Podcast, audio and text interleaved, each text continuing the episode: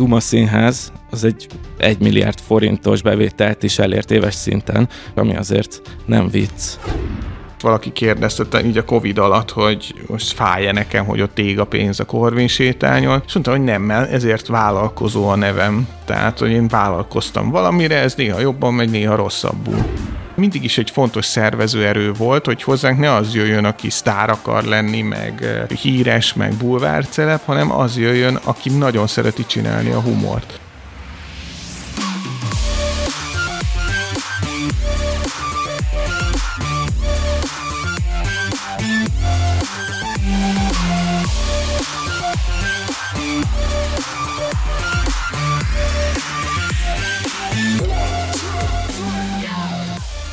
Vendégünk Litkai Gergely, akit az ország jelentős része stand ismer, azt már kevesebben tudják róla, pedig szerintem legalább ennyire jelentős dolog az ő életében, hogy a Duma Színháznak az egyik tulajdonosa és menedzsere, tehát ő felel a Duma Színházért, mint vállalkozásért, amit pedig még kevesebben tudnak, hogy megszámlálhatatlan humoros projektként, humorral kapcsolatos magyarországi projektért is ő felelős, ő van mögötte, Ilyenek például a Comedy Central, ahol programigazgatóként volt jelen, vagy egy kisebb, de ugyanannyira populáris projekt például a Hírcsárda, aminek szintén az indulásánál volt ott, vagy említhetném a munkaügyeket az m ahol pedig ez egy sorozat, ugye, és ennek az írói stábjában volt benne. A mérföldkövek. 1998-ban nyerte meg a Humor Fesztivált, aminek kapcsán kezdett el Fábri Sándorral dolgozni, utána Friderikus Sándor és Hajós András távjában írta a poénokat. 2003-ban, akkor még kicsiben ugyan, de elindult a Duma Színház a Godóból, 2008-ban indult a Comedy Central TV csatorna, utána 2008-ban indult a Soder Club önálló műsorként, ami talán a stand-up műfaj itthoni mainstreamé válását is filmjelezi. A Duma Színház a főprojekt, ami pedig az évek során ugye lassan 20 éves a Duma Színház, nagyon sikeres vállalkozással nőtte ki magát, milliárdos árbevétel, éves szinten több százezer értékesített jegy, egy saját színház, ami a Korvin sétányon helyezkedik el, és ahol a mai legkedveltebb humoristáknak a javarésze elő is ad, és az élén vezetőként, és nem csak stand jelen van Litkai Gergely, akiről amúgy Kadarkai Endre még egy 2012-es interjúban azt is mondta, hogy a magyar humor világ legbefolyásosabb embere. Szia Gergely, üdvözöllek a stúdióban. Sziasztok! Sok interjú készült veled, ebben a maiban viszont mi kifejezetten a vállalkozói oldaladat szeretnénk megmutatni. Hallgatók kedvéért elmondom, hogy itt ül velem Virág Attila és Sándor Adrián, én pedig Mester Tamás vagyok. Sziasztok, kedves Sziasztok. hallgatók! És ehhez kapcsolódik az első kérdésünk, tehát a vállalkozói uh, utathoz hogy nem tudom, emlékszel még, de ebben a Kadarkai Endrés 2012-es interjúban ő megkérdezte tőled, hogy te vállalkozó vagy elsősorban, vagy humorista. És akkor arra nagyon egyértelműen azt válaszoltad, hogy te humorista vagy. Most is ezt válaszolom, bár az a baj, hogy nem jegyzem meg a korábbi interjúimat, mert az egyszerűbb lenne, mert akkor mindig csak magamtól kéne idéznem egy ilyen önkoeljóként, de most is így gondolom, próbálok önazonos válaszokat adni, és így nem kell megjegyeznem az összes korábbi interjúmat, de tényleg humoristának érzem magam, azért csinálom ezt az egészet, mert nagyon szeretem a humort, és ahhoz, hogy a humort itt Magyarországon magasabb szinten lehessen csinálni, ahhoz arra volt szükség, hogy ennek meglegyen az intézményi háttere is, a vállalkozói háttere is. Mm, én gondoltam amúgy, hogy ezt fogod válaszolni, mert így a, az összes interjúból ez jött át, de ugyanakkor azért kikerülhetetlen, hogy tényleg a, a Duma Színház az egy egy milliárd forintos bevételt is elért éves szinten. Beszélünk erről, vállalkozás, ami azért nem vicc. Azért mégiscsak valamilyen szinten neked bele kellett ásnod magadat a vállalkozói létbe, de valahogy én azt hallottam, meg azt is sejtem rólad, hogy neked ez ösztönösen is jött. És e, e, tehát ezt, ezt itt te nem érzed egyáltalán, hogy, hogy, hogy van ez a vállalkozó éned, amit le se tudnál szinte vetkőzni? Ez érdekes, mert apukám, amikor megtörtént a rendszerváltozás, és elkezdődött a privatizáció, akkor ők két céget is privatizáltak, a Volán Tefunál dolgozott, és utána a Volán Elektronikának két cégét, a Data és a Matéria Kft-t, ezek szoftverfejlesztéssel foglalkoztak, illetve mindenféle archiválással. Ezeket ők részben magánosították, és innentől mondjuk ez a 90-es évek eleje volt, legeleje, innentől számomra természetes volt, hogy mi ezt megbeszéltük egymással, hogy hogy csinálja, mint csinálját, akkor én még csak 14-15 éves voltam, tehát gyerekkoromtól fogva ez természetes volt nekem. Sőt, nekem a családban, ugye, amíg államosítottak mindent, a nagyszüleim is vállalkozók voltak, a egyik nagyapámnak fatelepe volt, ők csinálták a második világháború után a legtöbb ilyen műemléképületnek a rekonstrukcióját, nagyon jól ment a biznisz, de utána államosították őket. A másik nagyszüleim pedig éttermet üzemeltettek, egy sváb család volt, és én nekem ez természetes volt, hogy egy én nem egy alkalmazott szeretnék lenni, hanem az, hogy vállalkozunk, az, az valahogy benne van a családunk történetében, meg biztos valamennyire a génjeimbe is, meg ahogy a szüleim neveltek. Úgyhogy ilyen szempontból én nekem ez természetes volt, ráadásul nagyon nagy szerencsém volt abban is, hogy amikor elkezdtem ügyvédjelöltként dolgozni, akkor egy olyan szellemi ügyvédirodában dolgoztam, ahol nagyon fontos volt, hogy ne csak a jogi részét értsük egy tranzakciónak, hanem az üzleti részét is. Uh-huh. És olyan remek emberekkel hozott össze a sors, mint Nagy György Tibor, aki akkor kezdte még az Otthon Centrumot, és én voltam, aki az első franchise szerződést írtam az Otthon Centrumnak.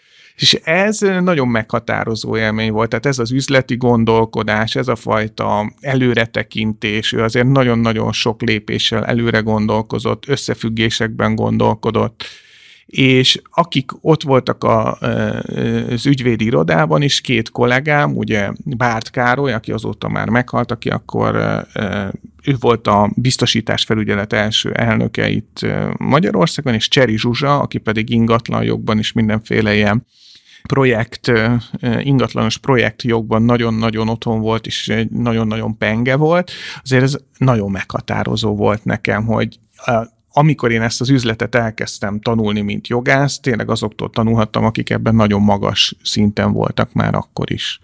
És amikor otthonról végig azt nézted meg nagyszülőktől elindulva, hogy mindenki vállalkozó lesz, hogy jött az, hogy te inkább a jogász szakma felé fordultál, ahol azért, tehát hogy ha jól értem, akkor nem feltétlenül a felé mozdult első körben, hogy vállalkozást építs. Nem, sőt nem is a felé, hogy humorista legyek, Igen. hanem nekem nyolcadikban volt apukámnak, sőt van egy nagyon jó barátja, dr. Fülöp László, akivel azóta is van egy közös ügyvédi irodánk, és ő nekem nagy példaképen volt, hogy olyan komoly ember volt, már gyerekkoromban is úgy mindenre tudott válaszolni, és én akkor elhatároztam, hogy hát ez a jog, ez jó, mert itt minden területbe belelát az ember, izgalmas, mindenféle élethelyzettel találkozik az ember, amivel önmaga nem szívesen kerülne bele, e, és mégis megláthatja, hogy ez hogyan működik, meg ami a humorban is vonzott, az, hogy valamilyen e, konkrét dologból valamilyen általánosat kell szülni. Tehát egy élethelyzetből, ami, ami megtörténik, valahogy általánosítani kell, valamilyen jogi normával, vagy a humornak is az a lényeg, hogy valamilyen olyan érdekes általános megfigyelést osszunk meg, ami mások számára is mond valamit, annak ellenére, hogy ez esetleg az én egyedi tapasztalásom. Tehát ez a gondolkodásmódban ez volt a közös, és ezért én elhatároztam már, amikor gimibe felvételiztem, hogy én jogász leszek, és így is volt, fölvettek gimibe, utána fölvettek jogra, elvégeztem, én leszakvizsgáztam, ügyvéd lettem, jó ügyvédirodában dolgoztam, és hát utána minden másként alakult, mint ahogy elterveztem. Akkor ez egy, azok egy ilyen vasárnap nagyon izgalmas családi ebédek voltak, ugye volt vendéglátós, volt fatelepes, tehát hogy többfajta vállalkozásra is ráláttam már hát 14 ez, ez jó évesen. lett volna így, ha így van, de nem akarom nagyon szomorú irányba vinni a podcastet, de a, a, az egyik nagypapámat, aki volt a vendéglátó, őt internálták, pont azért, mert ő, ő, ő neki volt egy étterm, és amikor apukám négy éves volt, akkor meghalt, e, de a másik nagypapám, ő pedig őt ugyanígy államosították, ő is, ő is akkor halt meg, amikor én születtem, tehát egyikük se élte jól meg ezeket az időket,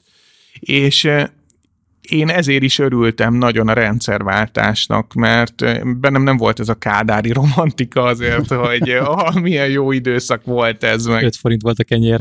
Igen, igen, tehát hogy én kicsit másként lettem nevelve, mint hogy ez lenne nekem, hogy addig jó, míg Kádár él. Én nagyon örültem már, nem annak, hogy meghalt, hanem annak, hogy ennek az időszaknak vége lett.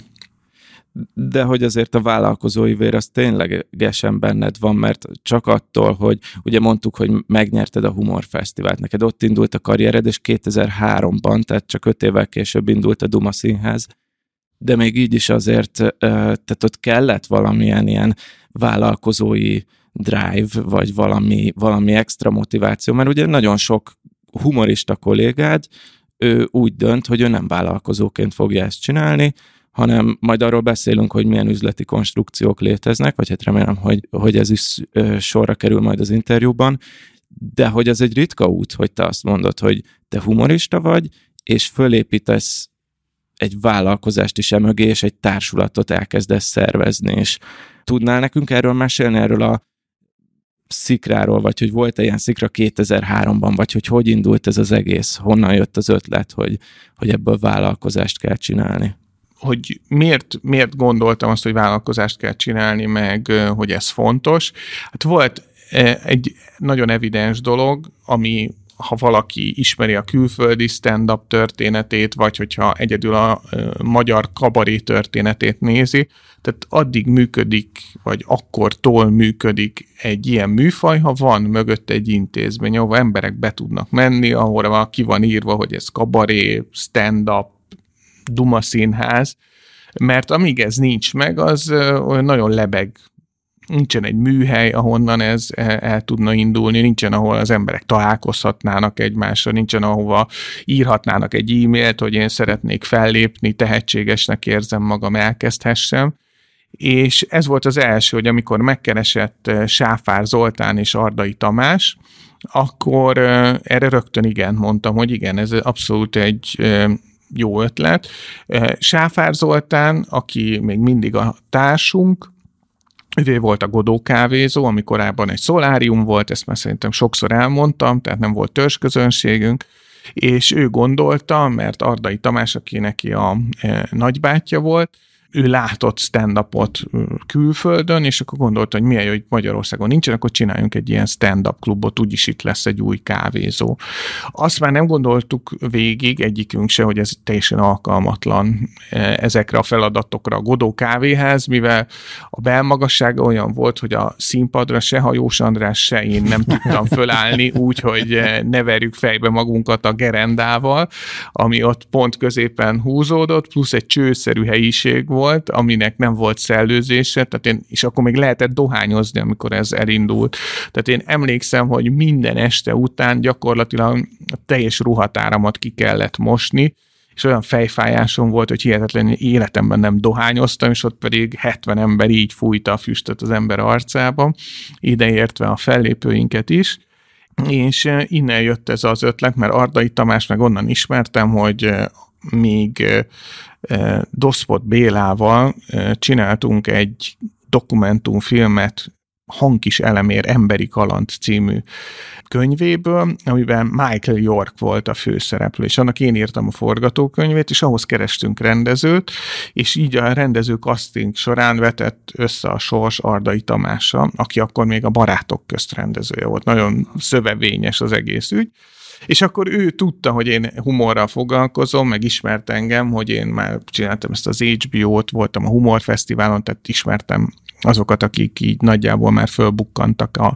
szcénában. Bocsi, akkor, akkor te már a Fábrinak, a Friderikusnak írtad a poénokat ebben az Igen, időszakban? a, az Esti de ez 1998-ban kezdődött, pont amikor a Humor Fesztivál véget ért, azután forgattuk az első két pilot epizódot, Kovács Kristóf volt ennek a producere, akik a család készpénzkészletének nagy részét beletették ebbe a műsorba. Jól jöttek ki belőle végül, nem? Igen, és én azt mondom, hogy abszolút az is egy nagyon-nagyon jó sztori, hogy ennyire hittek abban, ugye Kristófot beiskolázták Amerikába, ahol nagyon jó sulit végzett, és nagyon jó tapasztalatokat hozott ide Magyarországra, és ez az egész színvonalas szórakoztató műsorgyártásnak szerintem egy megkerülhetetlen szereplőjévé vált és akkor kezdtük el még a Stefánia kulturális központban, ami hát a szocializmusnak és a kapitalizmusnak volt egy nagyon durva találkozója, hogy ez a, e, az a Honvéd kulturális központ, az el tudjuk képzelni, hogy azért az, az azért nem a nem tudom én, a Hollywoodból, és mégis a, ahogy be lett világítva, vagy meg lett csinálva, azért azóta is egy nagyon szép és, és, és jól sikerült tévéműsor volt, és a, Sanyi Fábri Sándor volt a humorfesztivál, a Magyar Rádió humorfesztiváljának a szóvivője, és akkor ott találkozott velünk, akik később bírók lettünk, ugye Kőhalmi Zolival, Tóth Tibivel, Kövesdi Miklós Gáborral, akik írtuk ezt a műsort, és Aranyosi Péterrel, aki ugye nem indult a humorfesztiválon, de akkor volt mindenes a Rádió Kabarénál, és a Nyíregyházi Főiskola kultúrszervezője, és akkor ő lett a Design Center felelős ott az esti sóderben, és akkor így volt ez a kis alapcsapat, akikkel 98-tól ezt elkezdtük csinálni. Igen, szóval látszik, hogy a, hogy a humor az nagyon hamar így átvette a szerepét az életedben, és, és az, hogy ez komoly szereplők mögött Magyarország legjobb műhelyiben épülhetett, az, az ott magától értetődőnek tűnt akkoriban, és hogy mondhatjuk azt esetleg, hogy az esti sódernek az elindulása volt egy ilyen vízválasztó a te karrieredben? mindenki próbálja egyébként, nagyon érdekes, hogy mindenki, akivel beszéltem, hogy ő fedezett föl, tehát mindenki kicsit úgy tekint rám, mint Amerikára, ugye, hogy ő fedezett föl, és volt már 95-ben is, az előttünk a 21. század humorfesztivál, Marton Frigyes volt a zsűri elnöke, ő is egyszer fölfedezett, akkor e, Farkasházi Tivadar, ugye, aki az egész humorfesztivált, és Sinkó Péter, aki szintén felfedezett, és lehetőséget adtak a rádiókabarénál, illetve a hócipőnél. De igazán az első, aki segített, és, és akivel valamit együtt kezdtünk csinálni, az Boros Lajos volt, ugyanis ő volt a Mennyi 30-nak a műsorvezetője.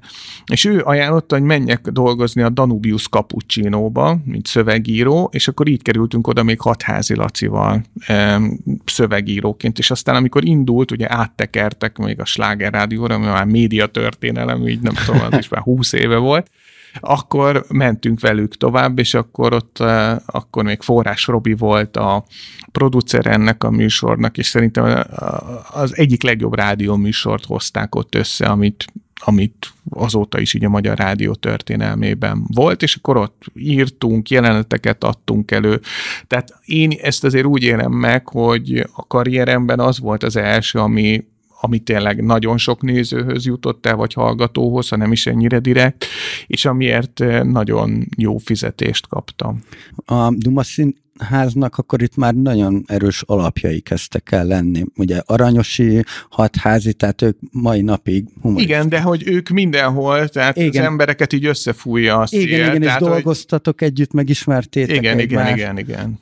És akkor a, volt egy ilyen kulcsmondat az elején, hogy ahhoz, hogy te ezt profi szinten tud művelni, meg ez a humor ipar, ez fejlődni tudja Magyarországon, kellett ennek egy intézményesült formát adni. Mutathatnánk egymásra, mindenki mutathatna a másikra, hogy szervezze meg ő, hozza ő létre. De neked volt az a belső motivációd, hogy, hogy ennek, a, ennek a forrása legyen. Illetve tudtam BT-t csinálni, mint Igen. Ez, ez nagyon, nagyon, nagyon fontos. Illetve a másik az volt, ami a két dolog, ami meghatározta, hogy az ügyvédirodában nagyon sok versenyjogi ügyel foglalkoztam. Engem mindig érdekelt a közgáz, eh, és eh, a versenyjog meg különösen a, közel állt a szívemhez, és az, hogy egy olyan, úgy néztem ezt, mint egy piacot tulajdonképpen, hogy ahhoz, hogy megvalósuljanak olyan dolgok, amik ezen a piacon szükségesek, tehát tehetségkutatás, hálózatépítés, tévéműsorokhoz egy olyan alap létrejött, amiből egy ki tudnak nőni majd később azok a sók, amik ki is nőttek. Ahhoz tényleg csak egy út vezet, hogyha van valaki, aki ezt integrálja, és hajlandó a saját bevételeiből, és ezzel együtt képes is ezekre áldozni. Tehát, hogy legyen tehetségkutatás, legyen tehetséggondozás, a vidéki hálózat építésére is áldozzunk. Ez volt az egyik gondolatom már rögtön az elején. A másik pedig az volt, hogy amit a otthoncentrumtól tanultam, hogy amíg nincsen az embernek elég saját forrása, és beindul a biznisz, akkor addig nagyon jó megoldás ez a franchise, ugye, amikor más verjük a csalánt egy kicsit, és úgy teszünk, mintha átadnánk a know-how-t, eh, de ez abszolút működött. Itt kérdezett, hogy mi volt az üzleti modellünk. Ez, ez pont így kezdődött, hogy volt egy kis saját klubunk, és emellett elkezdtük franchise-ban csinálni a különböző helyszíneken. De egy, egy kicsit még erről, amikor mondjuk az első esték voltak a saját klubban, a, mármint a Godóban.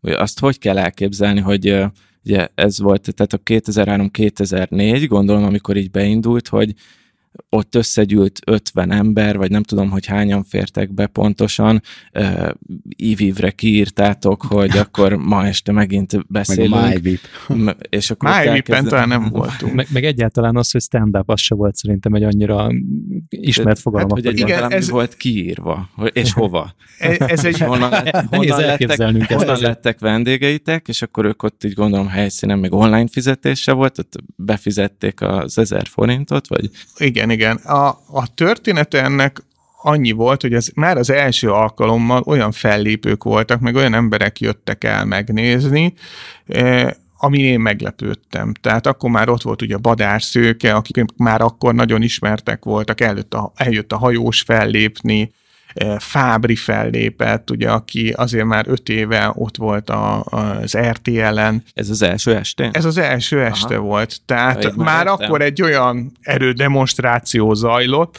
egy humorbékemenet, eh, hogy eh, ott volt Farkasházi Tivadar, emlékszem, Ríz András.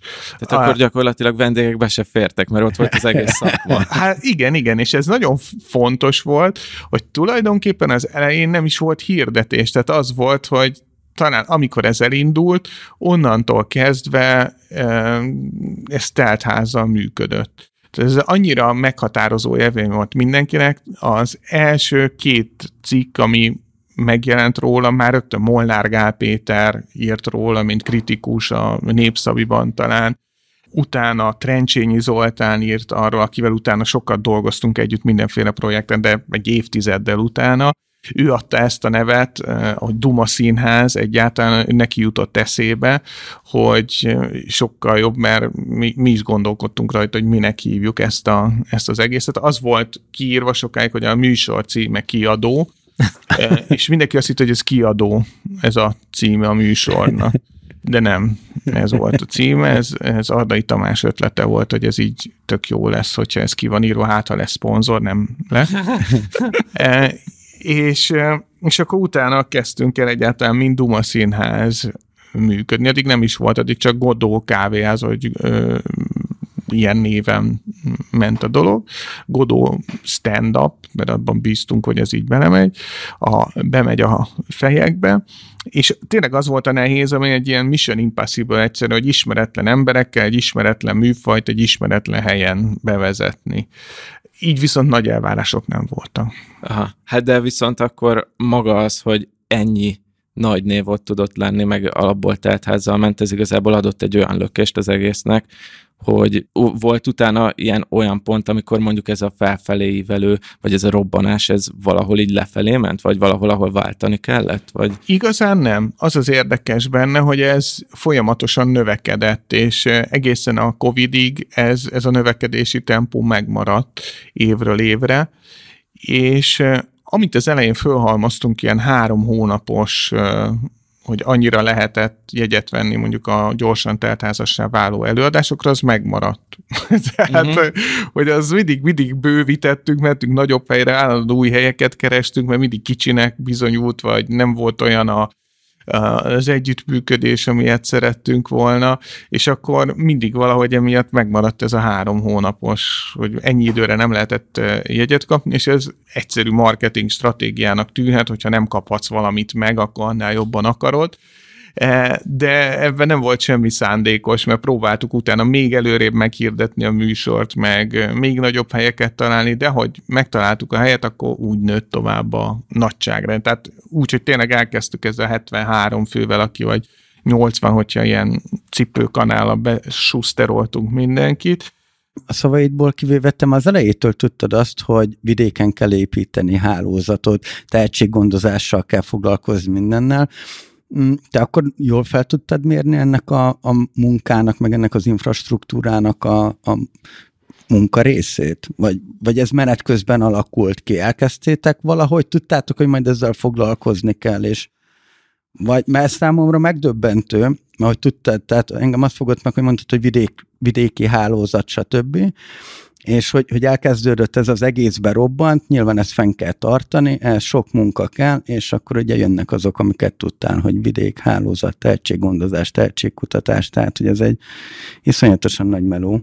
Hát ez nagy meló volt, de mellette ügyvédi iroda. Meg, hát meg akkor nagyon sok meg, helyen dolgoztam, igen. meg csináltam, én nagyon sok mindent emellett párhuzam, nagyon sok filmet írtam, mert kellett szobabútorra a pénz, meg, meg az elején nyilván, ami céges bevétel volt, céges rendezvényről, amit én megkerestem, az benhagytam a cégben, hogy tudjunk fejlődni. Ez nem olyan nyilvánvaló egyébként, tehát te így mondod, hát, hogy nyilván, de... Én szerintem ez a vállalkozó, ez, ez is valaki kérdezte így a Covid alatt, hogy most fáj-e nekem, hogy ott ég a pénz a Korvin sétányon, és mondta, hogy nem, ezért vállalkozó a nevem. Tehát, hogy én vállalkoztam valamire, ez néha jobban megy, néha rosszabbul ezt nem, szabad tragédiaként megélni szerintem, hanem el kell fogadni és törekedni arra, hogyha egy gödör van, akkor azt valahogy kiegyenesítsük. De nem, ez, ez nem rulett azért a, a vállalkozás, tehát nincs olyan, hogyha elveszíted a pénzed, akkor az örökre el lesz veszítve szerintem, hanem amit beleraktál, az valamikor vissza fog jönni. Lehet, hogy nem az egész, de a te döntéseden és a te munkádon múlik, hogy ezeket a hibáidat vagy ezt a csorbát kiköszörült. Említetted azt, hogy, hogy benhagytad a pénzedet, és nem nagyon vettél ki belőle, és így épült.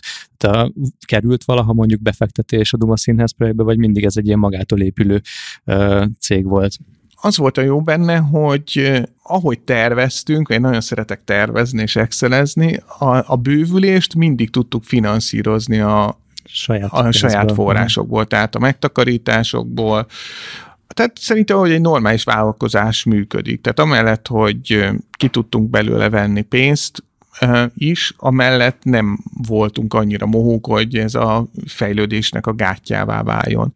Plusz nagyon nagy szerencse volt, hogy nem vettünk föl soha hitelt, hiszen 2008-ban azt hiszem mindenki emlékszik rá, hogy ez nem a hitelfelvevőknek volt a legjobb időszaka, ezért mivel nem volt semmilyen kötelezettségünk. Ugyanakkor az emberek elkezdtek a humor irányába menekülni, hiszen ebben a depresszív időszakokban most is azt látjuk, hogy ez egy hihetetlen fontos eszkapista lehetőség nekik, tehát ahova el lehet menni otthonról, vagy ki lehet szakadni ezekből a gondolatokból, ezért az egy nagyon jól összejövő dolog volt, hogy itt volt a válság, itt volt a minden, ami rossz, de nekünk volt bőven forrásunk, tudtunk előre menni, és jöttek a nézők. Nekem úgy tűnik, hogy igazából azért lettél te meg a Duma Színház ennyire sikeres, vállalkozóként is, mert hogy igazán felismerted azt, hogy ezt a, ezt a műfajt termékesíteni lehet.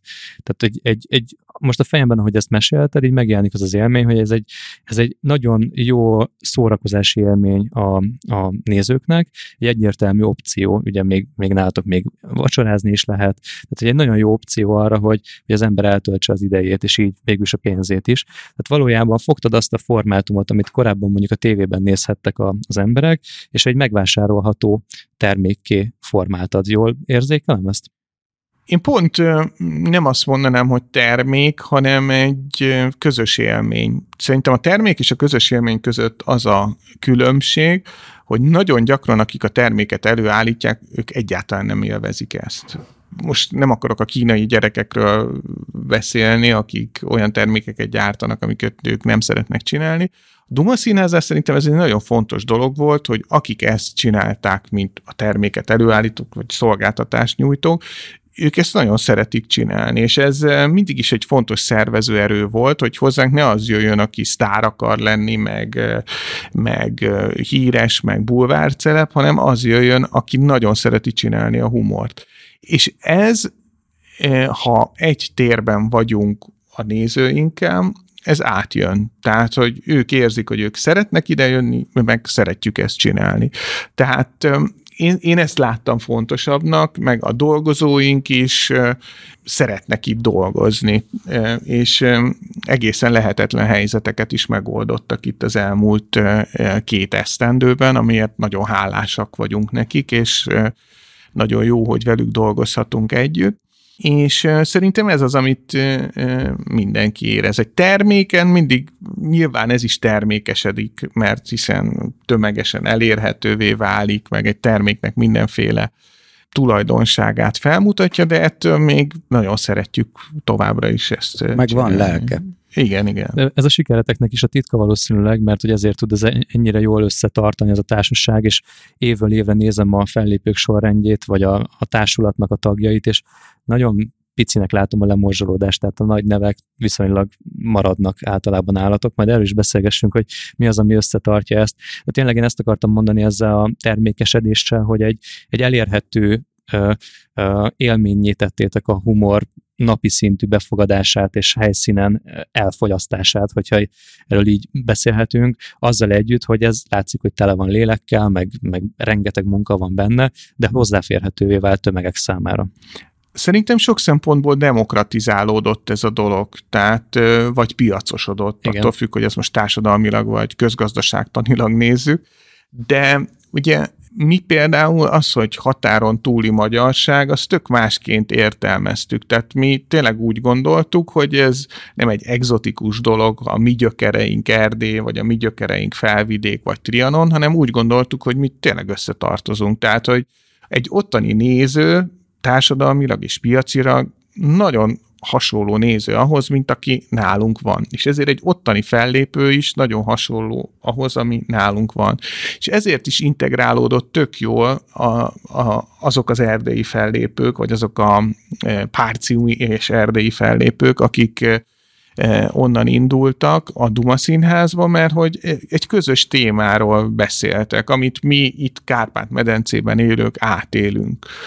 És eh, utána nagyon sok olyan estet is csináltunk, meg csináltunk a Comedy-nek is ilyen műsort, ahol innen a régióból voltak humoristák, és angolul ö, léptek fel, és ugyanezt éreztem, ami szerintem sokkal természetesebb állapota lenne itt a Kárpát-medencei népek, mi nagyon egy, egy, összetartozunk, közös a történelmünk, még ha néha egymás rovására is zajlottak ezek az események, de nagyon-nagyon hasonlóak vagyunk. Tehát, és nyilván ebből van a legnagyobb feszültség is, hogy mi ismerjük a legjobban egymást, és az ember a szomszédját gyűlöli a legjobban, vagy utálja a legjobban, de ugyanakkor meghallgatni őket nagyon-nagyon szórakoztató, és szerintem ez itt a Kárpát-medencében egy nagyon fontos dolog lenne, hogy meghallgassuk a másik poénjait, mert nagyon sok mindent megtudhatunk arra, hogy ők mit gondolnak rólunk, mit gondolnak ők magukról, és mi mit gondolunk róluk. És ugyanez igaz arra is, hogy itt Magyarországon is nagyon kevés volt, vagy arányaiban nem kapott annyira hangot a vidék. Tehát nekünk nagyjából a fellépőink úgy képzik le Magyarországot, ahogy a lakosság, tehát mit tudom, van öt vidék, egy budapesti fellépő.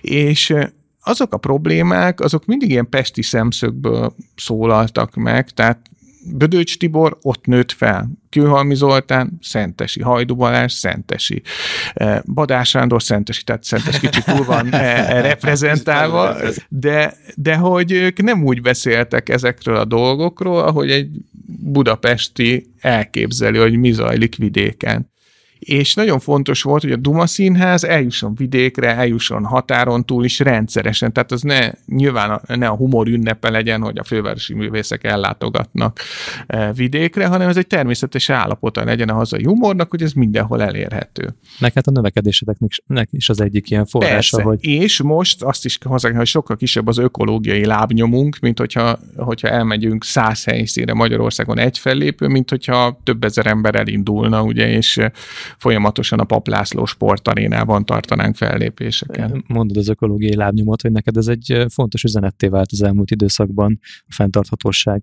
Ez így hogy jelenik meg a bizniszben, vagy a te vállalkozáshoz való hozzáállásodban? Hát mindenben gyakorlatilag, tehát ez azért... Ti mentek vidékre, nem vidéken Pestre. Hát igen, igen, meg én is győzködök mindenkit, meg csinálunk ilyen műsorokat, lehet fát ültetünk, támogatjuk a, a MyForest-et, próbáltunk a Duma Színházban is az üzemeltetésben olyan döntéseket meghozni, hogy mit tudom én, ehhez a papírtörlőket, meg ilyeneket, azokat száműzni. Tehát, hogy egy kicsit olyan környezetbarátabban, hogy legyen vegán opció, meg legyen papírszívószál. Igen, igen, hát vagy ne legyen egyáltalán. Én a szívószált azt, azt sose értettem, de hogy legyen ilyen Beyond Meat-es hamburger, hogyha valaki erre vágyik, azt is megkapassa, legyen lehetősége arra, hogy úgy étkezzen, ahogy akar. Én nekem ez volt a, ez a legnagyobb problémám, hogy én nem vagyok vegán, hanem ilyen vegetáriánus, de azért néha eszem húst is, tehát próbálom csökkenteni ezt, hogy ilyen élhető életet éljek azért, de mondjuk vidéken az ember bemegy egy étterembe, az szerintem nagyon nehéz, és sokat túrázol, hogy oda mész, és akkor van rántott sajt, és akkor csodálkoznak, hogy sült krumpli, hát nem, nem feltétlenül ez a legjobb vagy még a gombafejek rántva az, ami elő szokott bukkani. Tehát, hogy ez, ez is egy ilyen edukációs célom, hogy legalább aki így szeretné étkezni, legyen legalább egy vagy két opciója, ha elmegy egy ilyen bárhol az országban. Ahogy most van arra lehetőség, hogy elmehessen és nézhessen Duma színházat. Igen, beszéltünk egy kicsit a társulatról, hogy ez egy nagyon összetartó, akár külhonból érkező vidékről érkező összeállt csapat, akik jó régóta együtt vannak, és ha jól érzem, akkor te vagy ennek a központi szervező ereje valamennyire. Mi a titka annak, hogy, hogy ez a társulat ennyire régóta együtt van, és hogy valójában a Duma Színházhoz tartozik a magyar humor krémje? Egy szóval összefoglalva a meritokrácia. Oh. Hogy aki jó, azt elismerjük, és azt, azt próbáljuk elismerni, ami jó. És nyilván ez egy nagyon nagy segítség nekünk a közönség, mert nyilván lehet látni, hogy kire mennyi jegyet vásárolnak, itt mennyire szeretnek, ki tud jól működni ebben, és itt nyilván sokféle kritika merül föl, hogy ez ő ilyen, ő amolyan, mindenki, aki szeret valakit Magyarországon, azt úgy fogalmazza meg, hogy kit nem. Tehát, ha megkérdezem, milyen ételt szeretsz, hát a pörköltet nem.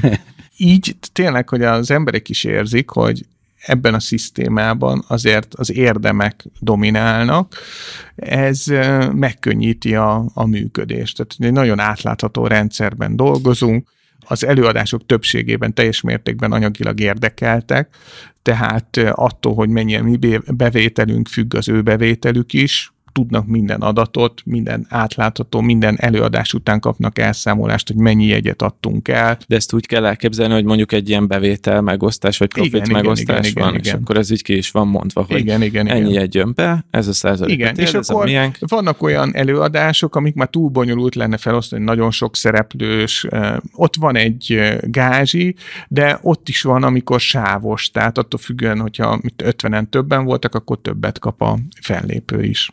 És ez mindig is így volt egyébként, vagy ennek kellett egy idő, még, még így kiformálódott? Hát ez akkor jött be, amikor ugye elkezdett erősen differenciálódni a helyszín, tehát amikor már nem csak egy 80 fős helyszín volt, hanem volt 300-as, 500-as, eh, ne adj Isten, ezres, és akkor jött be, amikor a fellépőknél is elkezdett kialakulni az, hogy ki az, akit szeret a közönség, kire jönnek sokan, kire jönnek kevesebben, mert az igazán nem működőképes szerintem sehol sem, hogyha nincsen a teljesítmény alapján eh, különbségtéve. És ami nagyon nehéz e, elfogadni, és ezt akár nekem is nehéz elfogadni, hogy nem feltétlenül aki a legjobb humort csinálja, vagy ami nekem legjobban tetszik, azt tetszik legjobban a közönségnek uh-huh. is.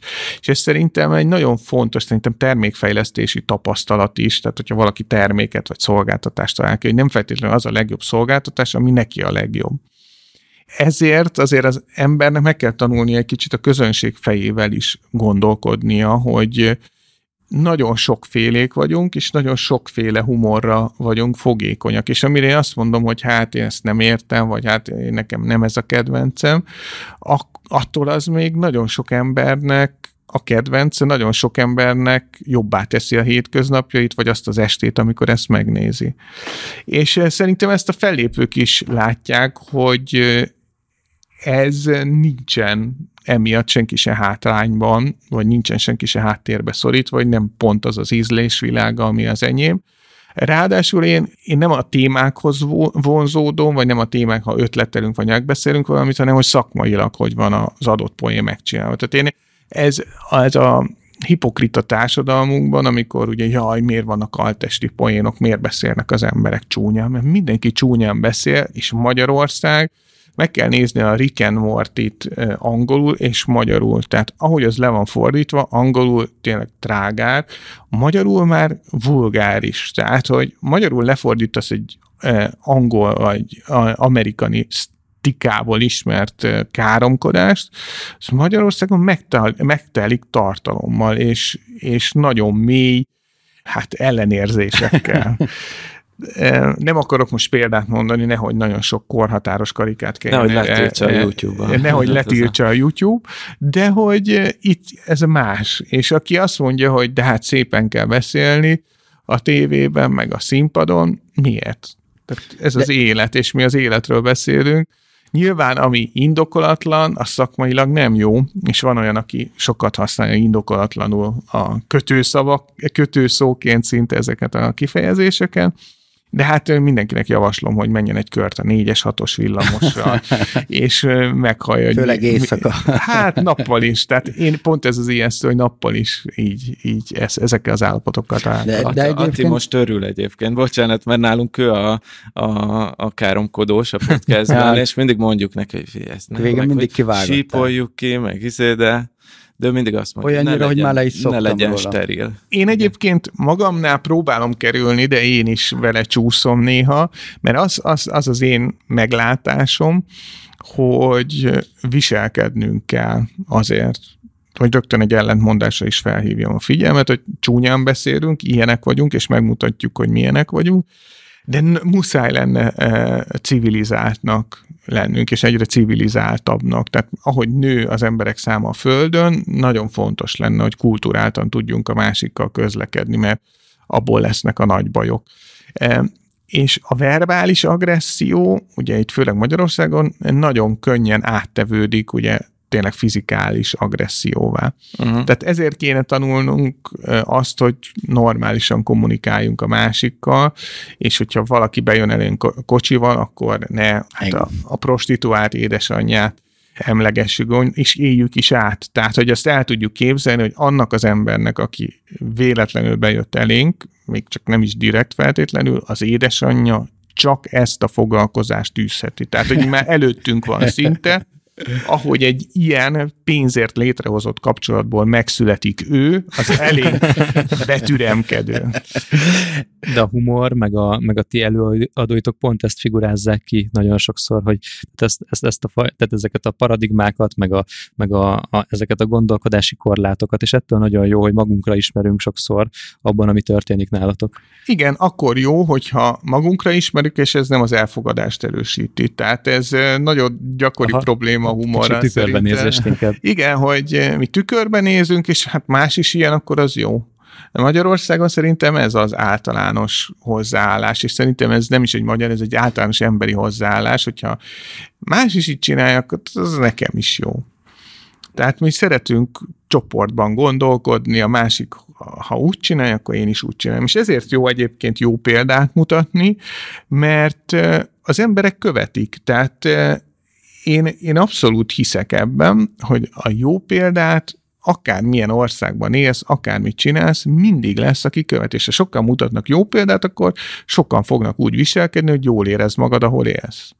Neked van ilyen vágyat, hogy példát mutass azzal, amit csinálsz? Tehát a, a mindennel, amit csinálsz, példát akarsz mutatni valahol? Hát nem mindennel akarok példát mutatni, de vannak dolgok, amikben igenis szeretném, hogy minél többen kövessenek így, hogy kicsit önző okokból is, hogy én is jól érezhessem magam abban az országban, ahol adót fizetek. Ez egy érthető szempont. Igen, igen de hát nyilván az, hogy ott hőbörgök a Facebookon, meg nem tudom, mit csinálok, az a sok mindent nem lehet elérni, viszont az emberek látják, hogy valaki valamit csinál, és ez működik, akkor úgy elgondolkodnak, hogy hát az, az, az akkor lehet, hogy jó, lehet, hogy akkor én is csinálom, és hogyha minél többen csinálják ugyanezt, akkor itt lesz nekünk mint, Svájc. Mint például te nagyon jó példát mutatsz arra, és ezt kevesen tudják, ugye, hogy ha valamit jól tudsz csinálni az országban, az vitt ki a környező országba. Erre szerintem kanyarodjunk rá. Beszél, beszéljünk egy kicsit erről, mert hogy... Szépen átkeverted. Nagyon szép volt, Atikám, hogy mesélted nekünk azt, hogy amikor a Comedy Central indult, és akkor itt most egy éles kanyart veszünk itt hirtelen a Duma Színháztól, de még majd visszakanyarodunk, elkezdtétek a Comedy Clubot építeni Magyarországon, ami a Comedy Centralnak a stand-up műsora volt. És mesélted nekünk azt, hogy jött a lehetőség, hogy ezt megcsináljátok több, a többi országban is. Hogy volt ez a sztori? A lengyeleket meséld. Igen, a legjobb. igen, először Lengyelországban kértek meg, hogy itt olyan jó lett ez a kis hazai stand-up műsorunk, hogy akkor Lengyelországban is csináljuk meg.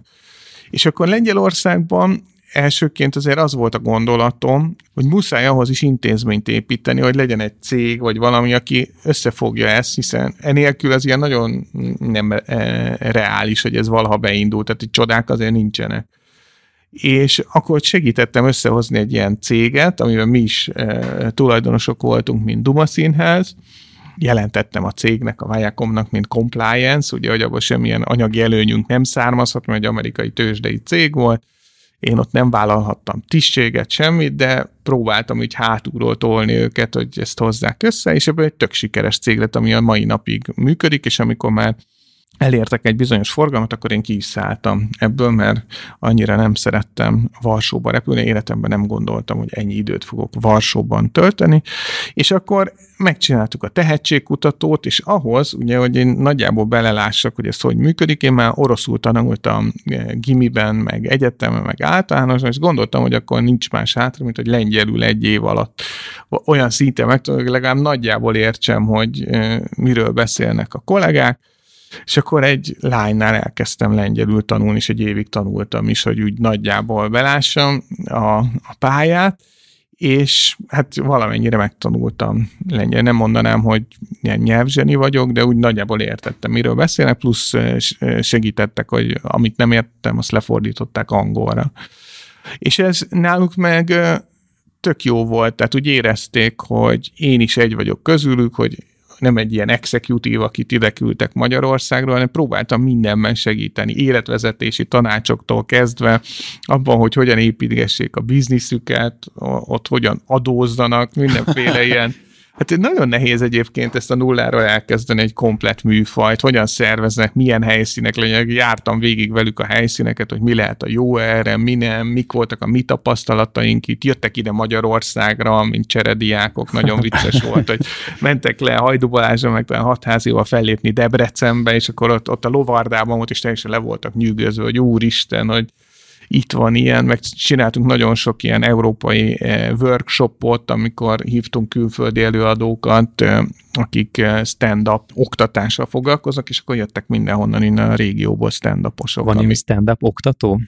Van, van vannak. Hát akik, ez a, inkább ez a masterclass szerintem, Aha. ami a stand-upban nagyon jól működött, hogy voltak feladatok, amiket meg kellett oldani. Volt az imprótól kezdve szövegíráson keresztül, csináltunk direkt erre az alkalomra egy estet, és akkor utána azt videóra vettük, és akkor azokat elemezgettük, hogy mi a jó, mi nem, hogyan lehet ezen változtatni. Úgyhogy ez egy nagyon jó, ilyen kis összekovácsoló erő volt, és akkor utána még ugyanezt, amit itt Lengyelországban elindítottunk, utána még megnyertem Romániát, még Szerbiát. És megtanultál? Eh, románul nem. Románul nem, de ott az, az, az kicsit egyszerűbb. Egyébként az se olyan, olyan ördöngösség de utána elkezd, még utána még Moszkvában is a Paramount Comedy Rássát, annak én voltam az egész csatornának a projektmenedzsere, úgyhogy azt még... De amúgy elsősorban humorista vagy. Csak... igen, igen, igen, de hát ott az, az, az nagyon szórakoztató. szabad idődben azért hobbi vállalkozó, több vállalkozást indítottál, mint mondjuk nem tudom. Ez a Viacom keretein belül volt, tehát a Viacomnak volt ez a Paramount Comedy Rássa, amit én így, mint csak multimenedzser csináltam. Igen, de ez a szervező erő, meg az a know-how, amit magadnak összegyűjtöttél már a magyar piacon, az egy külföldön is alkalmas tett téged arra, hogy összeszervezd a helyi szakmát, és eladhatóvá tedd ezt igen, a formátumot. Igen, tehát ebben a stand az a nagyon nehéz, hogy eh, nagyon kevesen csinálják, tehát hogy lehet egy nagy piacnak tűnik, de hogy itt a régióban csináltam egy eh, nagy eh, összefoglalót, hogy milyen társulatok vannak, mennyi az árbevétel, jegyárak, minden, hogy legalább képben legyünk. És az derül ki, hogy van olyan ország, ahol egy aktív stand van, mondjuk Montenegróban. Wow. Ott a piac oda kell menni. Andria Dabanovics. Tehát, hogy az azért fura. Viszont ő akkor nagyot megy valószínűleg. Hát nem, nem biztos, pont, nem biztos, pont hogy annyira pörög a dolog, mert ahhoz, hogy működjön, tehát ez szerintem a piacépítésnél az a fontos, hogy ez a műfaj együtt nőjön, mert én nem hiszek abban, hogy minél inkább kiszorítjuk a többieket, annál jobb lesz. Tehát, hogyha az egész piac nő és jó színvonalú, akkor nagyobb lesz a torta, tehát úgy nagyobb szeretet is lehet belőle vágni. Tehát én inkább ezt a szemléletet látom, vagy követem, és nyilván a régióban is az a jó, hogyha ez a piac nő és elismert, mert míg mondjuk Magyarországon a hogyha csak az eladott jegyeket nézzük, mondjuk a lakosságnak, a, ha mondjuk 350 ezer jegyet adtunk el, ugye az kevesebb, mint 3 százaléka, jól számolom. Uh-huh. Három és fél. Londonban viszont mondjuk a lakosság 50 százaléka volt egy éven belül stand-up comedy klubban. Az azért nagyon-nagyon sok és te jársz ki mondjuk Londonban, meg Amerikában, hogy ilyen tanulmányútakon te is hm, Voltam, vagy? de most már lelkismeret furdalásom van, így az ökotudatosság miatt. Még Jöjjenek ők hozzá. Amerikában majdnem, hát az összes ilyen nagy klubot végigjártam, meg ott beszélgettem is sokat helyi stand menedzserekkel. De most a Covid is ugye azért erősen közbeszólt ebbe, de nagyon, nagyon tanulságos és nagyon nagyon jó helyek vannak. Mi az, ami szerinted Amerikában, vagy mondjuk ebben az angol száz kultúrában ennyire sikeresé tette a stand és mi az, amit, amit még nem tudtatok Magyarországon ebből implementálni? Ami nagyon nagy különbség, és ugyanaz, mint a filmiparnál is, tehát nem mindegy, hogy milyen piacra dolgozol, és nem mindegy, hogy mekkora emberanyagból. Tehát és statisztikailag egy műfajban, ahol Montenegróból egy ember van, aki stand tehát sokkal kisebb az esély, hogy mondjuk ha lenne ezer, akkor már csak a verseny is, ami ezen a piacon működik, már csak az, hogy, hogy ezer emberből tudod kiválasztani a legjobbat, az egy nagyon nagy különbséget eredményez. Tehát Amerikában ez összehasonlíthatatlan, tehát hogy egy 10 milliós piacon vagy, vagy 10, nem tudom, 5 milliós piacon vagy, ami Magyarország, és azon kívül senki nem beszéli ezt a nyelvet, csak ha a mi országunkat nézzük, de ezt a szlovéneknél még durvább, mert azt ugye két millió ember beszéli, és ugyanakkor a szlovén stand-up széna az egészen zseniális, szerintem nagyon-nagyon vicces vagy ott van Amerika, ami hát az egész világ beszél valamilyen szinten angolul, vagy legalábbis nagyon-nagyon több milliárd ember, aki e, ezt megérti, és ebből azért van jó pár millió, aki beszél olyan szinten, hogy tényleg e, a poénokat is e, vegye és hát több ezer stand van, aki próbálkozik, óriási a klubhálózat, tehát egy óriási szűrőbe kerül be az, amin keresztül be, bejutnak a tehetségek nagyon-nagyon sokféle műsor van, tehát eh, ami réteg humor, az is ott nagyon jól meg tud élni. Magyarországon ami réteg humor, az, az szinte ilyen Mission Impossible, tehát egy, egy nagyon-nagyon kicsi... az a réteg humor, hogy magyarul beszél. Hát igen, tehát hogy már az is, az, is, az is egy nagyon durva réteg, tehát az abból megélni, vagy azt olyan szinten művelni, hogy ott sketch műsorokat, vagy bármit gyártanak, ez egyszerűen nem, nem reális. Tehát még Magyarországon egy szitkomot is, amit gyártanak, az nagyon mainstreamnek kell lennie ahhoz, tehát itt nem lesz szerintem Modern Family, vagy bármi ilyesmi, mert egyszerűen nincs annyi néző, ami ezt valaha is kitermelni.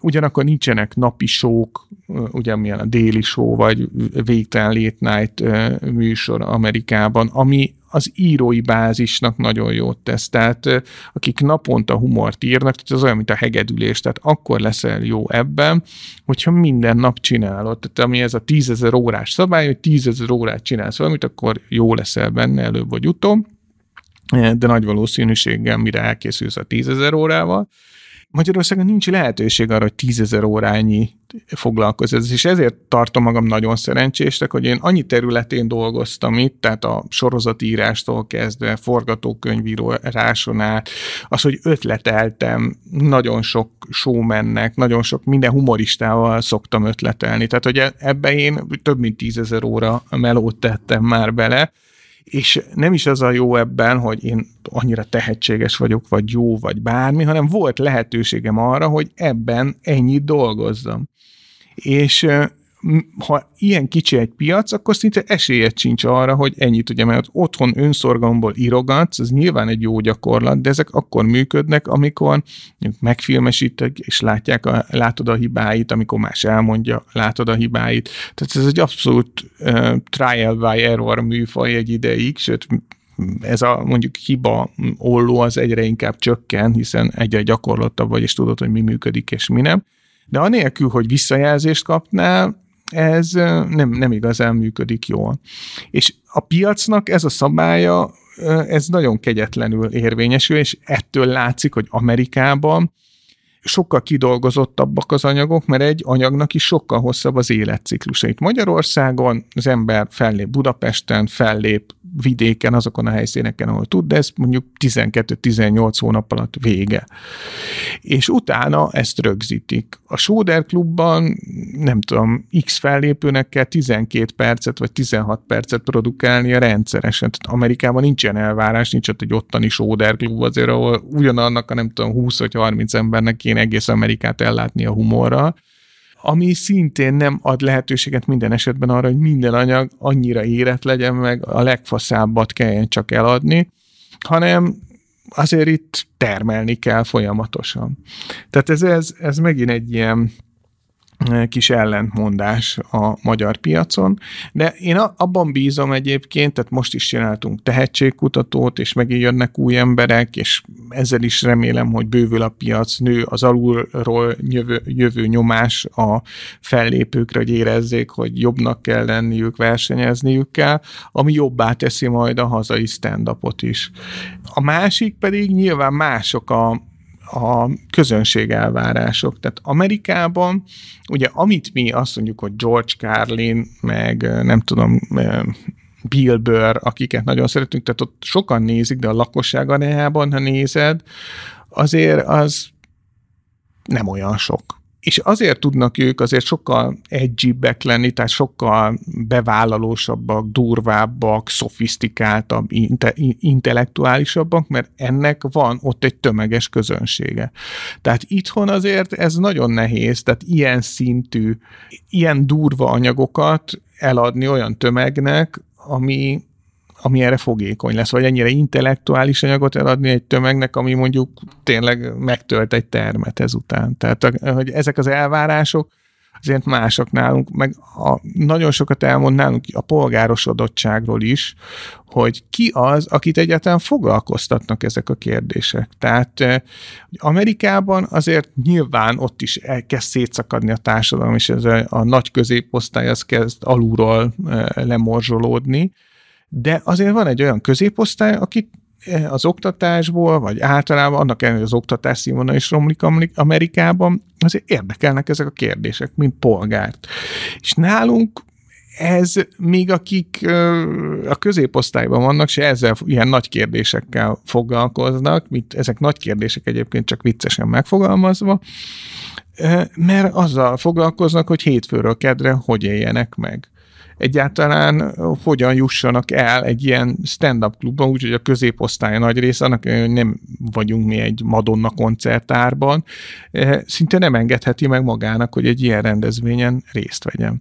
Tehát ez, ez nagyon összetett problémarendszer, amivel itt szembe kell néznünk, ami nálunk mondhatni csak lecsapódik, mint egy kis műfajnál, vagy egy közepesen nagy műfajnál, de hát ez, ez egy hazai hazai gond. És az, hogy te már ennyi országban sikeresen felépítetted valamennyire ezt a stand-up piacot, vagy legalábbis tévére felvitted, vagy elvitted, akár, akár Lengyelországban például, amit mondtál, hogy a magát a céges hátterét is segítettél felépíteni. Ez nem ambicionált téged arra, hogy egy ilyen közép-kelet-európai stand-up bizniszt hozzá létre, ami gyakorlatilag így ezt a, ezen az egész területen téged tenne mondjuk egyedur, egyeduralkodó, vagy a te csapatodat?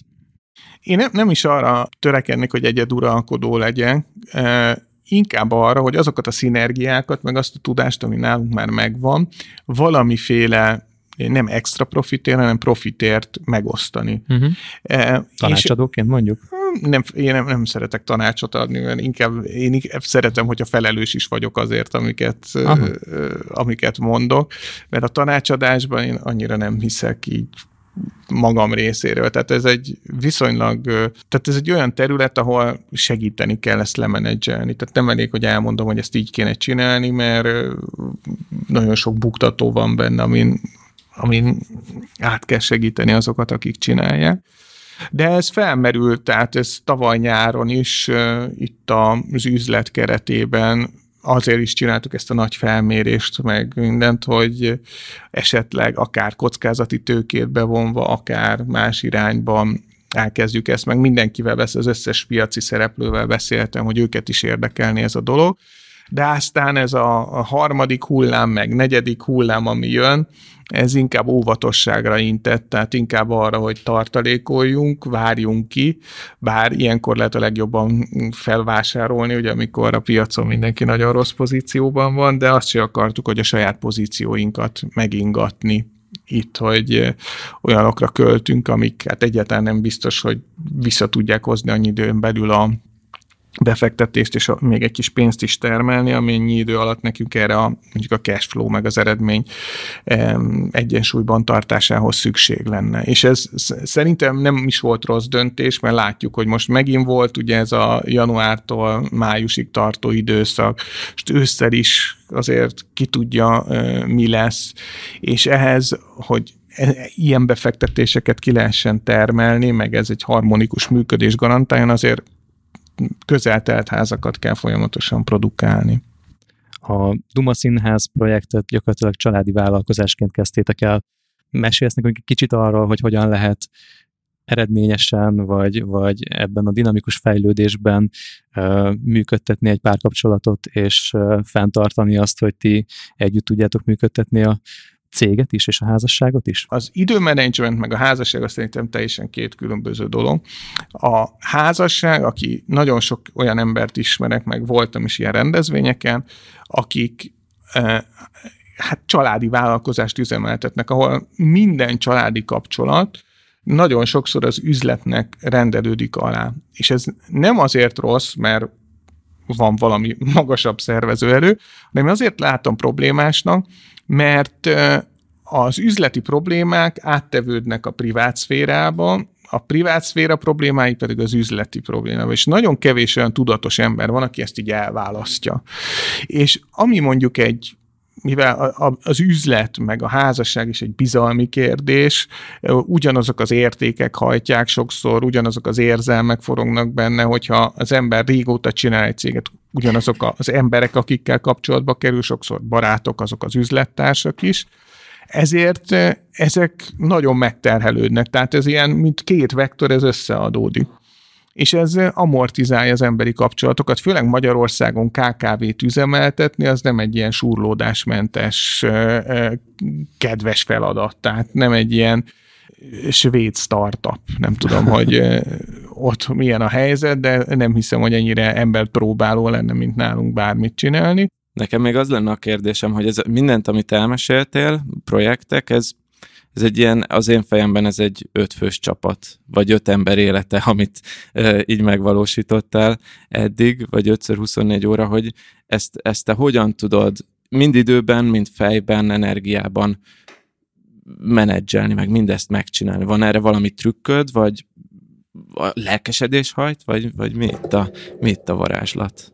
Hogy ennyi mindent tudsz csinálni egyszerre. Nincsen varázslat ebben, ugye szokták mondani, hogy még egy ilyen korai, ugye a sikernek nem titka van, hanem ára, de, de igazán szerintem módszerek vannak, amikkel jól lehet működtetni a dolgokat. Tehát nagyon egyszerű kezemfejem megoldásokként. Én mindig úgy írok meg egy e-mailt például, vagy úgy próbálok levezényelni egy megbeszélést, hogy a megoldások, amik már rendelkezésre állnak, azok egybe legyenek. Vagy hogyha kérdezek valamit, vagy írok valamit, akkor akkor az ne vessen föl még 5-6 következő kérdés, mert így az ember saját magának ás egy egyre mélyülő gödröt, hogyha nem kommunikál egyértelműen, és én is pontosan tudom, hogy néha, amikor nagyon gyorsan írok e-mailt, van erre egy nagyon jó podcast, a Tim Hartfordnak a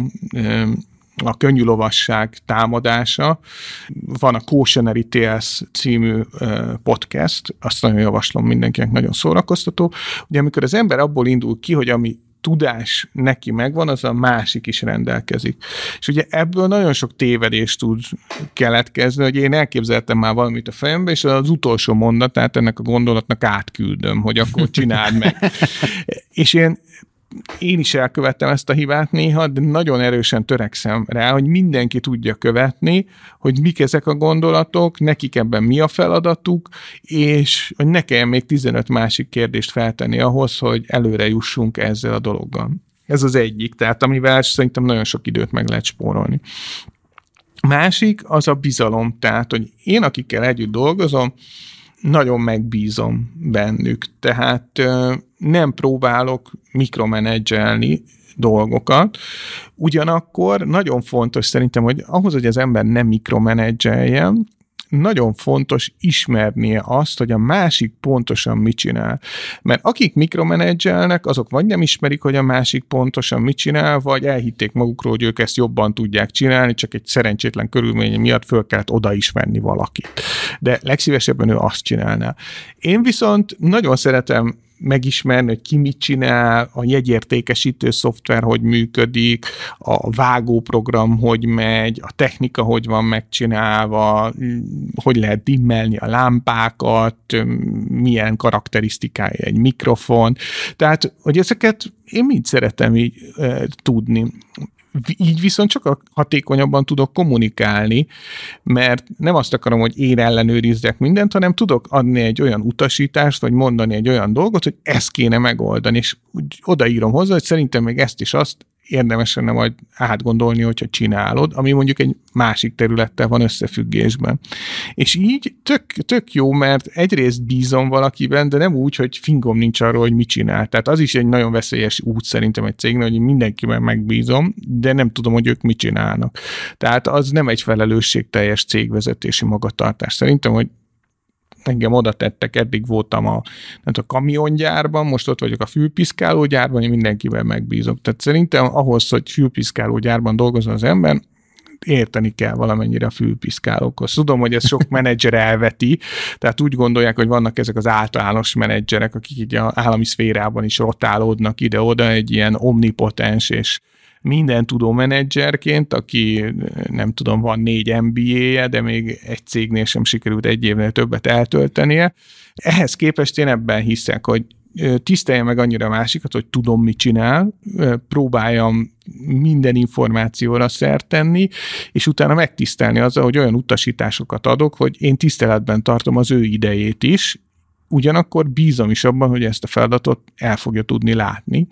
Plusz e, ebben úgy bízom, hogy én megadtam magam részéről minden támogatást és minden információt ahhoz, hogy ezt jól meg tudja csinálni. Tehát szerintem ez, ez a hatékonyságnak a lényege, és sokkal szórakoztatóbb így együtt dolgok, nem kell felelősöket keresni, ugye ez, az a másik, hogy én inkább a felelősségkeresést azt mindig próbálom így, hogy mindenki tudja, tehát olyanokkal dolgozunk, akik tudják, hogy ők a felelősek, de nem erre megy ki a dolog, hogy na, ugye megmondtam. Na, te vagy akkor a, a hibás, hanem akkor, ha meg is van, hogy ki a hibás, inkább az, hogy hogyan tudjuk akkor ezt legközelebb elkerülni, vagy kijavítani.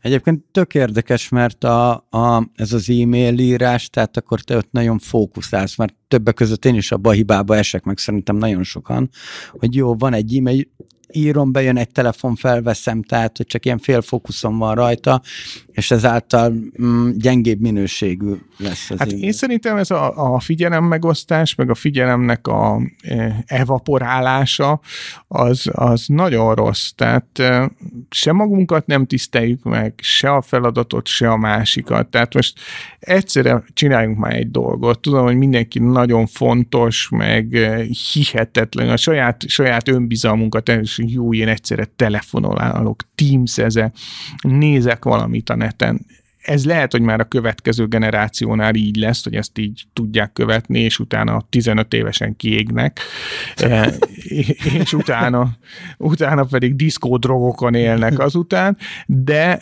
a én generációmban nem érzem ezt a fajta képességet vagy készséget, hogy ezt tudnánk csinálni, és hihetetlen időveszteséggel jár, tehát, hogy ember egyszerre 15-20 dolgot csinál, és akkor egyiknek sincsen vége, mindegyik húzódik, mint a rétes tészta, ilyen félválaszok, félkérdések, telefon mellett elsuhintott SMS-ek, tehát ez, ennek szerintem ez nagyon-nagyon rossz. Most lesz, az Apple-ben lesz új funkció, amikor lehet egy ilyen fókusz funkció, amikor mindent ki lehet kapcsolni, kivéve amit az ember csinál. Hogyha ezt magától nem tudja végrehajtani ebben az új montereiben. És hogyha már fókusz, hogy az adás elején mondtad, hogy, hogy beszéltünk erről, hogy humorista vagy, vagy cégvezető vagy, és hogy a cégvezetői lét szerintem olyan, hogy így napi 24 órában tudná az ember ezt csinálni, meg ezen kattogni folyamatosan. Neked viszont munkaköri kötelességet, hogy legyen egy alkotó fázis a napodnak, vagy a hetednek, hogy hogyan tudsz balanszírozni a, a sok irányba szét folyó cégvezetői feladatkörök és a nagyon fókuszált alkotó folyamat között? Hát időben, én reggel megcsinálok mindent, így én nagyon szeretek korán kelni, és akkor még senki nem zavar, hát ott aztán fókusz biztos nem megy el, és én szerintem ez mítosz, hogy egy cégvezetőnek nagyon sok dolga van, tehát nincs nagyon sok dolga. Tehát ha jól megcsinálta a cégét, akkor vannak kulcs kérdések, amiket vagy el kell dönteni, vagy el kell indítani egy folyamatot, ami eszébe jutott. Tehát ez, hogyha meg úgy érzi, hogy nincs elég ideje, akkor ne indítsa azt a folyamatot. Tehát azért e, e, ez, ez nem, nem olyan nagy ördöngösség szerintem, de hát lehet, hogy én, én e, egyszerűsítem túl ezt a dolgot, és akkor utána pedig én úgy nézek a kreatív dolgokra, mintha jutalmaznám magam. Tehát, hogy megcsináltam a napi feladatokat, amiket eleve szeretek, tehát én szeretek e-mailezgetni, tehát nem gyűlölöm a munkámat, és utána még, hogyha ezt megcsináltam, akkor még írhatok is, meg e, forgathatok vicces videót, kitalálhatok reklámokat, beszélgethetek a fellépőkkel, ötletelhetünk, tehát, hogy így uh-huh. igazán egy ilyen jutalmazás nak tekintem, tehát mint hogyha a kedvenc hobbimnak élhetnék délután. Uh-huh. És ezt szerintem mindenki meg tudja tenni, hát nem kell mindenkinek humoristának lenni, de ha mondjuk valaki autókat tervez, Persze akkor az is mekkora él, élvezet, nem? Tehát, hogy azt csinálhatod, amit tanultál meg a hobbid, meg amit, amit szeretsz csinálni. Vagy podcasteket csinálhatsz délután. Például, igen. Hát Gergő, nagyon szépen köszönjük azért, hogy ezt a rengeteg okosságot elmondod nekünk. Hát meg... ezt ne túlozzuk el, tehát ez e, e, e, rengeteg meglátás, tehát... Tapasztalat. Igen, tapasztalat. Hát ez egy nehéz zárás lesz, készülj fel rá. Igen, egy, összefoglalni, hogy miről Őszintén szóval, amikor azt mondtam, hogy okosságot, az utolsó egy-két mondatod azért így volt egy kis gyomros benne, tehát amikor ilyen könny- könnyű szerel azt mondta, hogy hát jól kell felépíteni a céget, azért úgy, ott úgy elgondolkoztam azon, hogy hogy kell jól felépíteni egy céget, de hát ez már egy másik beszélgetés tárgya szerintem. Te jól építetted fel a cégedet. Hát ez közös munka volt, tehát mindenki beletette magát, és ezt el is ismerjük. Tehát én azért, ez, ez is nagyon fontos, hogy ezt nem úgy élem meg, mint egy van man show-t. Ezért próbálok mindig többes szám első személyben fogalmazni, nem azért, mert szerény vagyok, hanem mert ez az igazság. Tehát, hogy én lehetnék egy nagyon jó menedzser, ha nem lennének jó humoristák. Tehát akkor az nagyon fura lenne, hogy van egy nagyon-nagyon fasz a cégünk, de ennyi. Tehát eh, olyanok a folyamatok, hogy megőrülsz, de sajnos nézők nincsenek. Igen, igen. Hát sok nézőt kívánunk akkor, meg jó sok új tehetséget, akit fel tudtok még fedezni a közeljövőben, és hogy ebben a jól működő folyamatokkal vezérelt cégben ők megtalálják a számításukat, meg neked is ahhoz a sok ambícióhoz, amit elmeséltél most nekünk, így azért látszik, hogy milyen tervek vannak valamennyire. Uh, meg hát azt kívánjuk, hogy a következő előttünk álló időszak azért az zöggenőmentes legyen, amennyire csak lehetséges, uh, itt belegondolva a következő hullámokra. Köszönjük szépen, hogy itt voltál velünk. Én is köszönöm, hogy itt lehettem. Köszönjük. És kedves hallgatók, ti pedig sziasztok! Sziasztok! Sziasztok!